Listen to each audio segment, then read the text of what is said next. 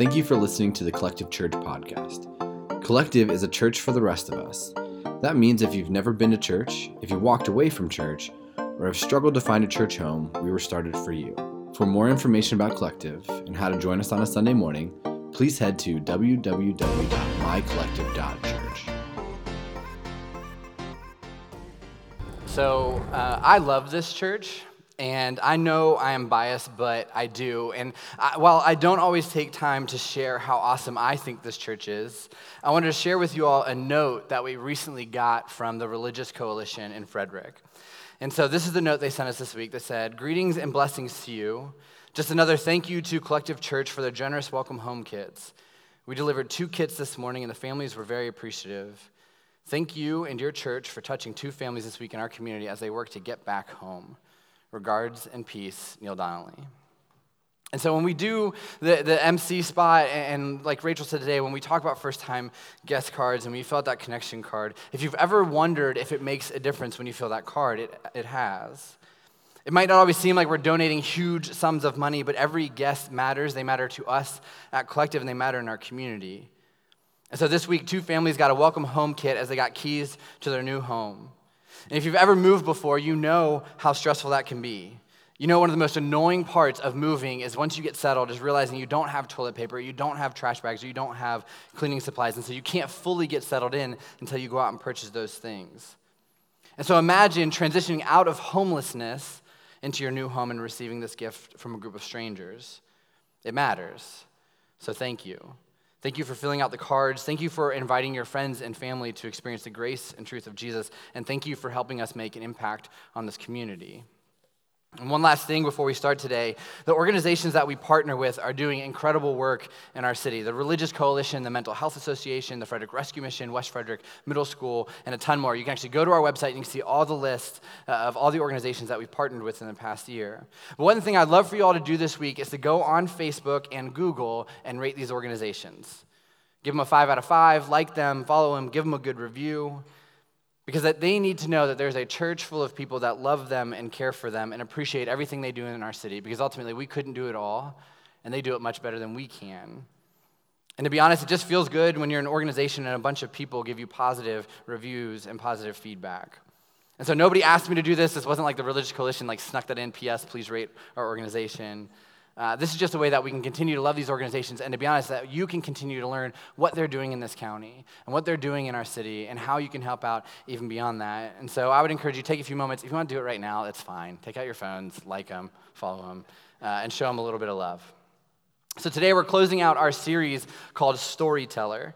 And so, over the last few weeks, we've spent time reading stories that Jesus shared in order to teach spiritual lessons. And while we spent six weeks on this series, I want you all to know that we've barely scratched the surface when it comes to the parables that Jesus taught. There are over 40 different parables in the Bible that teach about God's character, the kingdom of heaven, grace, mercy, forgiveness, and so much more. And so, spending time in this series made you want more, made you want to learn more, made you want to read more. Come find me after church. I'll get your email address and we'll send you a list of all the parables so you can check them out because we only got to see such a small glimpse of that. And I didn't want to bore you guys with a 40 week series. You guys would like leave, then come back and leave and come back and be like, are we still in this thing? And so, but there's so much more and there's so much more to learn. And so if you're interested in that, let me know. And today we're closing out our series. We're actually going to read two parables that both share the same spiritual truth. And it's actually only three verses total. And so here's the context for what we're reading today. When Jesus' ministry was in full swing, he was incredibly polarizing, much like he still is today. There were people who saw him as hope in a broken world. There are people who saw him as a lunatic and a sideshow. And there are people who saw him as a threat to their understanding of religion and God. And so, no matter who you were, you had an opinion about Jesus. And because of this, a huge crowd followed him and watched everything that he did. A huge crowd went with him wherever he went just to see what is he going to do this time? Can I believe this person? Is he a liar? Is he crazy? Is he making all these things up? And so that's exactly what's happening when Jesus shared the parables that we're reading today. So, immediately leading up to Jesus' teaching, he had just finished performing many miracles, including healing people and driving out demons and a possessed man who is blind and mute. And because of that, the crowd is growing. The more Jesus did in his community, the more he healed, the more he experienced people, the larger the following became. But that also meant the more intense that group became. And so that's what's happening as we pick up today in Matthew 13. And this is what Matthew 13, starting in verse 1, says. That same day, Jesus went out of the house and sat by the lake. Such large crowds gathered around him that he got into a boat and sat in it, while all the people stood on the shore. Then he told them many things in parables. And so the crowd is so big that in order for Jesus to communicate with them and talk to them, and even to get a little bit of space, because he's probably a little bit of an introvert and extrovert. If he's an introvert, he's like, get me on the boat and bring me to the other side, and then maybe they'll hear what I have to say. But ultimately, he jumps in the boat and, and he moves off to the shore a little bit. But one thing that Jesus understands is that he has this captive audience, even though not everybody believed he was the Son of God. So Jesus has this audience, and he understands some people do believe that he is the Savior. He understands that there are people in the crowd that have doubts and are skeptical. And he understands that there are people in the crowd that just hate him. And so he uses this as an opportunity to teach. And what he does is he tells parables. And, he, and what he does is he tries to show these people who he really is, to show these people who God is, about God's love for them and God's desire for them. Essentially, what Jesus does, he sets the record straight, and he does this by telling multiple stories. So in Matthew 13, he tells a story, a parable about a sower. He tells a parable about weeds. He tells a parable about a mustard seed and yeast. And all of them are in Matthew 13, so if you want to check them out later. But then he shares these two parables, and this is how he starts in Matthew 13, starting in verse 44. He says, The kingdom of heaven is like treasure hidden in a field. Now, just like the parable of the workers that we talked about a few weeks ago, this parable starts with the phrase, The kingdom of heaven is like. In the Bible, we see the phrase kingdom of heaven and kingdom of God, and it's important to know that they're synonyms. When Jesus says the kingdom of heaven or the kingdom of God, he is sharing multiple things about that. He's sharing about what eternity with God in heaven looks like. He's sharing about his desire for what the whole world looks like. He's also sharing about what it looks like to be a follower of his. And so the kingdom of heaven is like a treasure hidden in a field. When a man found it, he hid it again and then in his joy went and sold all he had and bought that field. So Jesus shares this story about a man walking through a field and he stumbles upon treasure. A treasure that's more valuable than anything that he owns. He wasn't searching for it, he just kind of stumbles across it. So he heads home and sells everything that he has so he can purchase that field and claim the treasure. And so Jesus is saying is that is the value of the kingdom of heaven. That is what a relationship with Jesus is worth. That is what forgiveness is worth. But Jesus, just in case the people didn't fully understand the story, he actually tells another one. He says, Again, the kingdom of heaven is like a merchant looking for fine pearls. When he found one of great value, he went away and sold everything he had and bought it. It's a similar story but this time, the guy doesn't actually stumble across it, he's searching for it. And when he finally finds it, he knows it's worth everything that he has, so he goes home, sells everything that he can to purchase this pearl. Now, this parable isn't about selling all your possessions. Jesus isn't saying that you have to be poor in order to follow him. Jesus isn't saying that you have to purchase a place in the kingdom of heaven or that you have to purchase his grace. But what Jesus is saying is that a relationship with Him and eternity with God is the most valuable thing that you can find. That if you could purchase it, it would be worth selling everything that you have. And so, whether you accidentally stumbled across it the way that my family did, I told this story a few weeks ago while we weren't searching for Jesus. We didn't feel like anything was missing from our lives, we didn't feel like something was wrong with our lives. But because there was a church in our community that loved my family, we bumped into Jesus. And during that time, we saw a small glimpse of what the kingdom of heaven looked like as strangers, showed my family love and value and grace. And as soon as we saw how valuable a relationship with Jesus was, we devoted our lives to following him. But maybe you didn't stumble across it. Maybe you're here and you're searching for it. You experienced pain or brokenness, and a friend or family member in your life told you maybe you should check out church. Maybe you should give Jesus a shot. Or you just moved here and you're looking for a safe place to learn about God and faith. Or you walked away from church years ago, but you remembered a few moments of peace and hope that you experienced when you were a child, so you went looking for that again. This parable teaches us that as soon as you find it, it's worth everything. It's worth whatever you have to give up to buy the field or buy the pearl. One scholar puts it this way We must always abandon anything that would stand in the way of receiving this gift. Because when you find it, it's worth the cost. Growing up, my favorite type of music was classic rock. And this was largely influenced by my dad because that was the music he loved. Also, I know my dad is cringing right now because when I was a kid, it wasn't really classic rock, it was just rock. But now it'd be classic rock. The first CDs I got at Christmas were Aerosmith's Greatest Hits and Van Halen's debut album, Van Halen. And I put those in my boombox and I listened to them nonstop for weeks. My favorite band of all time is still Queen. I think Queen is the greatest band of all time. Fight me about it, I dare you. I know that's polarizing, you're wrong. Queen is the greatest band of all time. But around the time I got into middle school and early high school, my music preference started to change a bit as a new subgenre called nu metal started to gain popularity. And so, nu metal was a mixed genre of rock and kind of hip hop. It included bands like Linkin Park, POD, Papa Roach, System of a Down, and I loved it. It was aggressive and loud. My mom hated it. She called it angry music, um, but that's probably why I liked it. But one of the bands I listened to the most as a kid was a band called Korn. Korn is a nu metal slash alternative band that was founded in 1993 after a band called LAPD broke up due to their lead singer's drug addiction. After finding a new singer and changing the name, Korn had an incredible run in the 90s and early 2000s. They're actually a top 150 band all time when it comes to record sales. They've outsold popular bands and musicians such as Coldplay, The Offspring, Justin Bieber, which he's not good, Kanye, Kanye, and Beyonce, Bay. So They've also outsold Rock and Roll Hall of Fame inductees The Temptations, Paul Simon, and Black Sabbath. Korn, they're, they're a virtual lock for the Hall of Fame. But after 12 years with multiple platinum records and world tours, the band went through a shakeup. In 2005, one of the founding members of Korn quit the band. A guy named Brian, whose nickname is Head Welch, decided that he no longer wanted to live the rock star life, but instead he wanted to pursue Jesus. After a few years, uh, a few years after he left Korn, Brian actually shared his story with an organization called I Am Second. And in most cases, I would simply share his story, but it wouldn't actually do it justice. So we're going to watch it here. Check it out.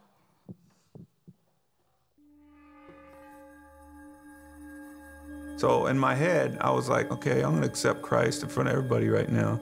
Then I'm going to go home and snort drugs until I don't want to do them anymore. And that was my way of thinking. So I received Christ at the church, I went home, neglected my daughter, and put her in front of the TV. I remember I grabbed a $100 bill. I always used a $100 bill for some reason, pride or something.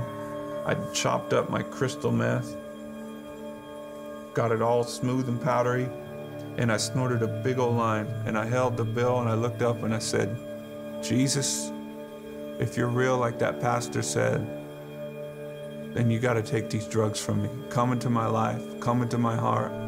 And I just got quiet. I said, Search me right now, search my heart. And I stayed silent. And I said, You know, I want to quit. You know, I want to be a good dad for this kid. She lost her mother to drugs, and she's going to lose me if I don't quit. Amen. There's a high when you go on stage and you see all these people like just loving your music and loving you and stuff. And there's these girls and all these people going, worshiping me. When you see all those people just going nuts for you, it's like, you know, it, it puffs you up inside. You're like, you know, I'm important. That's where drugs can creep in and, you know, cocaine or whatever, methamphetamines crept in and it all came from after drinking for me and, and my friends, and uh, it seems like fun in the beginning. It's a lie because it, it, it turns around on you. It starts to wear on your personality, starts to wear on your relationships, and everything is affected by it negatively. Everything.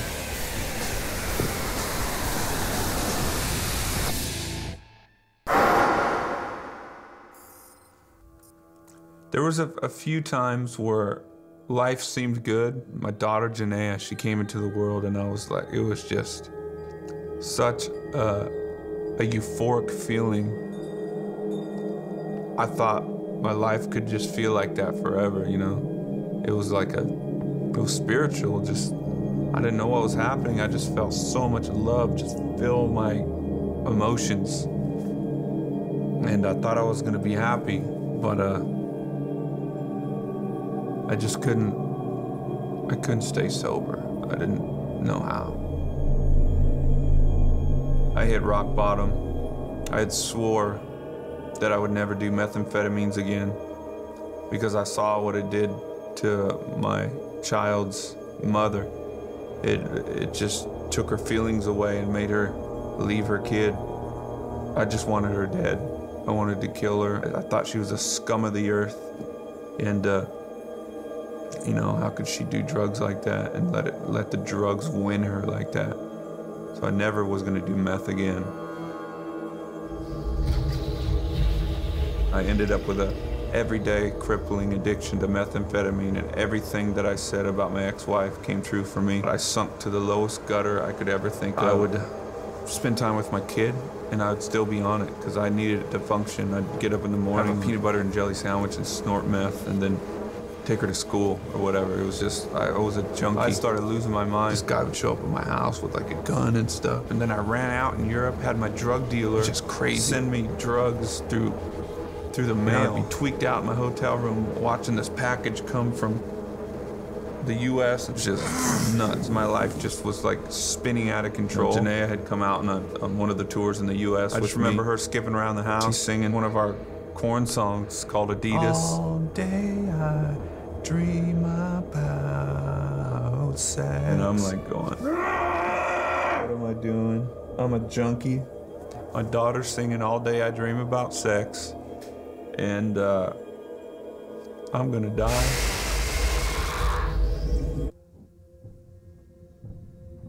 Father, my uh, real estate broker Eric, he uh, he said, Brian, I don't mean to be weird with you, I hope you don't take this the wrong way, but I, I felt the scripture like jump out at me. I've never done this before, you know, so I don't really know how to do this, but I felt like this would mean something to you. It's Matthew 11 28. Come to me, all who are weary and burdened, and I will give you rest.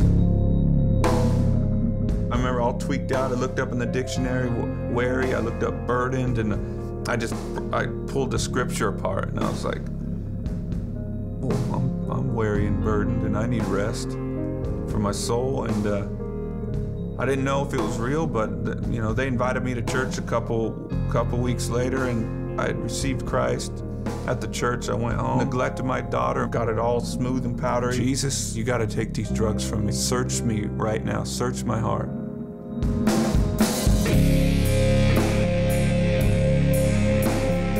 Father, I felt so much fatherly love from from heaven, and it was like, I don't condemn you. I love you. I love you. It was just love, love. And instantly, that love from God came into me. It was so powerful that the next day I threw away all my drugs and uh, I quit Korn. I was like, I'm quitting Korn and I'm going to raise my kid because my kid, like, I got the love from God coming to me and then it came out of me to my kid. It changed me. My heart was changed like that. And I was like, Jennea, Daddy's gonna be home with you all the time. I'm quitting my career.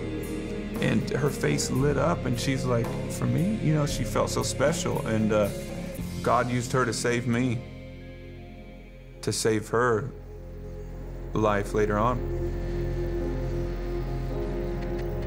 My dream came true way more than I dreamt about.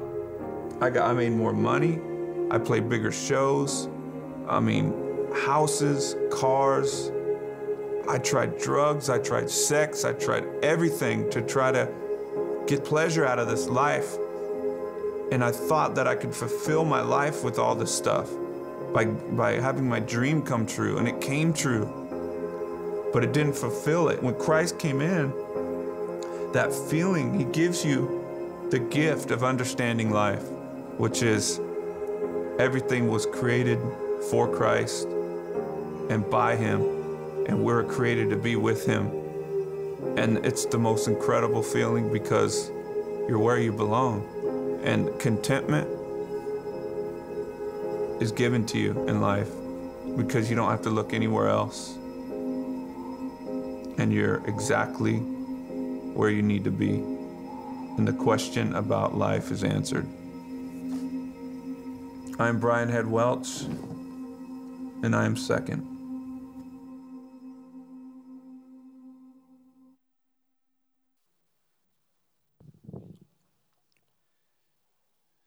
When Brian left Korn and started going to church, and seeking out Jesus, he did so because he knew that the life that Jesus offered was the one that he wanted. Jesus says in John 10:10, 10, 10, the thief comes only to steal and kill and destroy, but I've come that they may have life and have it to the full.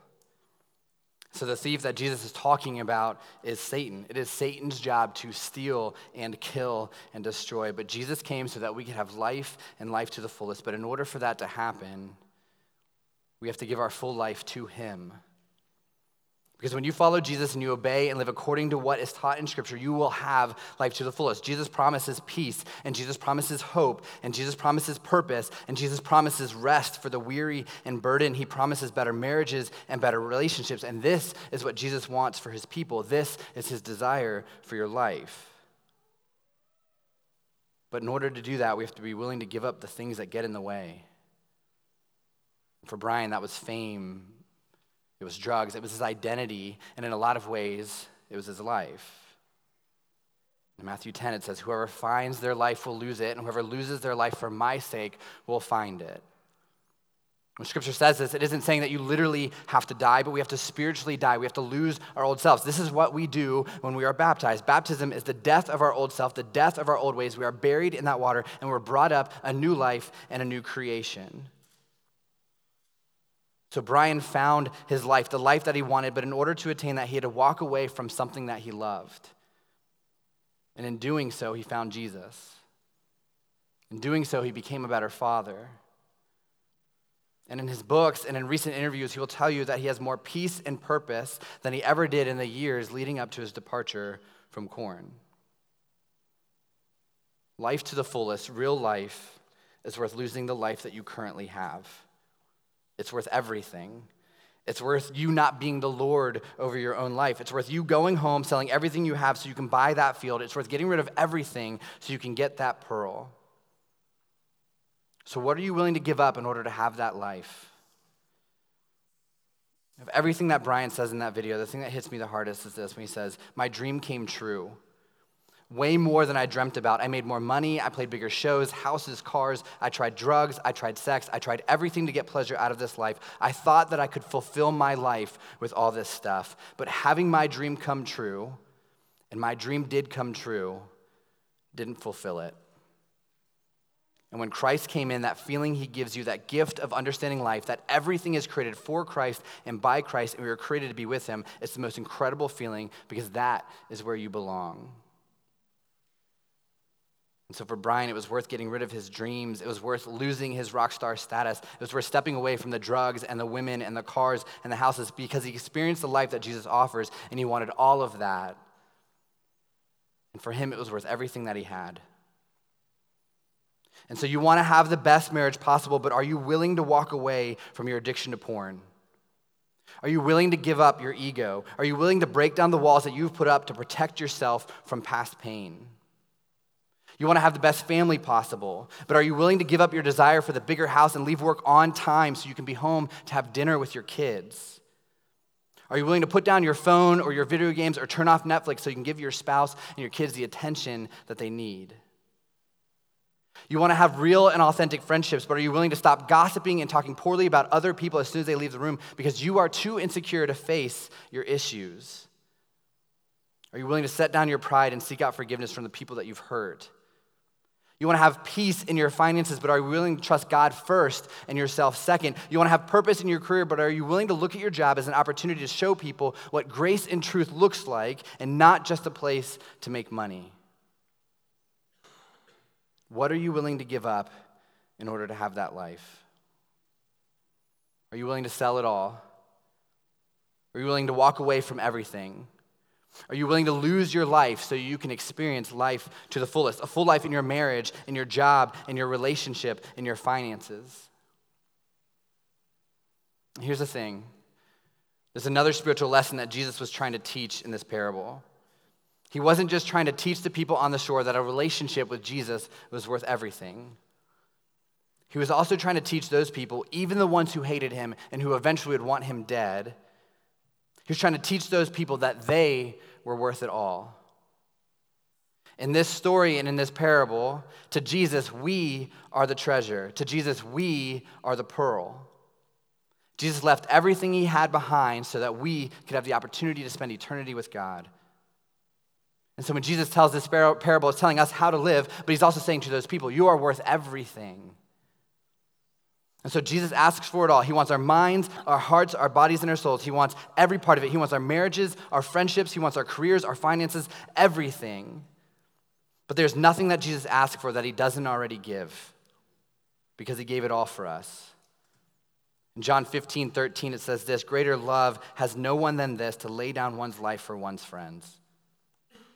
There is no greater love than the love that Jesus showed us when He gave up everything so that we could spend eternity with Him. So you have to figure out are you willing to give up your ego? Are you willing to give up your sin? Are you willing to give up your life so you can have life that God intended for you to have because it's worth it? Because it's worth everything. There's a legend that in the Middle Ages, soldiers who had decided to follow Jesus, when they were baptized, they would actually stick their right hand out of the water when they were immersed. And they did this because that was the hand they held their sword with. And they were communicating very intentionally Jesus, you can have all of me, but I'm going to kill regardless of what you say. They're saying, You can have all of me except for this one part of my life. And so, what are you holding out of the water? What aren't you willing to part with so you can buy that field? And the reality is, for some of you, it's your whole self. And Jesus says, I want all of you. You are worth it. He wants your pain and your brokenness and your sin. He wants it all. And for some of you, it's time to give it all up so you can buy that field. It's time to lose your life so you can gain it because a life with Jesus is worth it all. A life with grace is worth it all. But you have to give your life to the one who gave his life for you, but you have to make that choice. In a few more weeks, we're setting up the trough and we're going to do baptisms right here that people have decided to put to death their old selves and be raised new because they realize that following Jesus is worth it all. And so, for you, if you are in that place, take that step, check the box in your connection card, come talk to me. Stop holding yourself back because it's worth it. If you are a follower of Jesus, the same question applies What are you holding out of the water? More importantly, what did you hold out of the water when you decided to follow Jesus? Is it your sex life? Jesus, I love you, but I'm going to do whatever feels good. Thank you very much. Is it your social life? Jesus, I'm thankful that I never have to be alone, but when I'm with those friends, I don't want you. Is it your job or school or your family? What are you holding back? Because Jesus wants it all, and it's worth it all. Because the kingdom of heaven is like a treasure hidden in a field.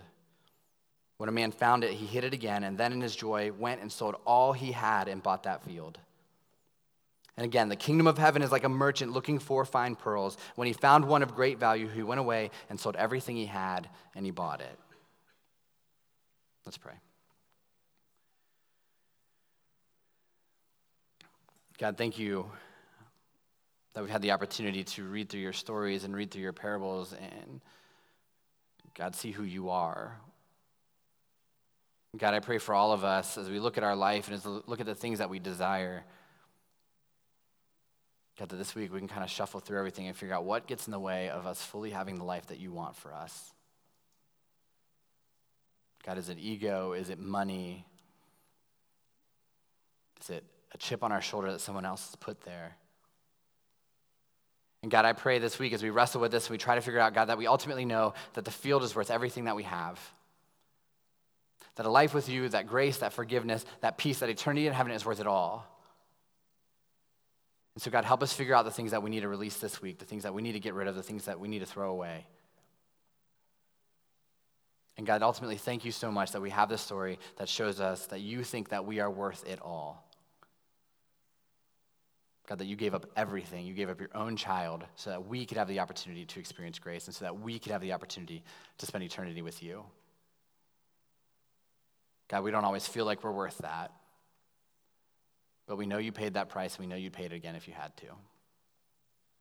God, we love you and pray these things in your name. Amen.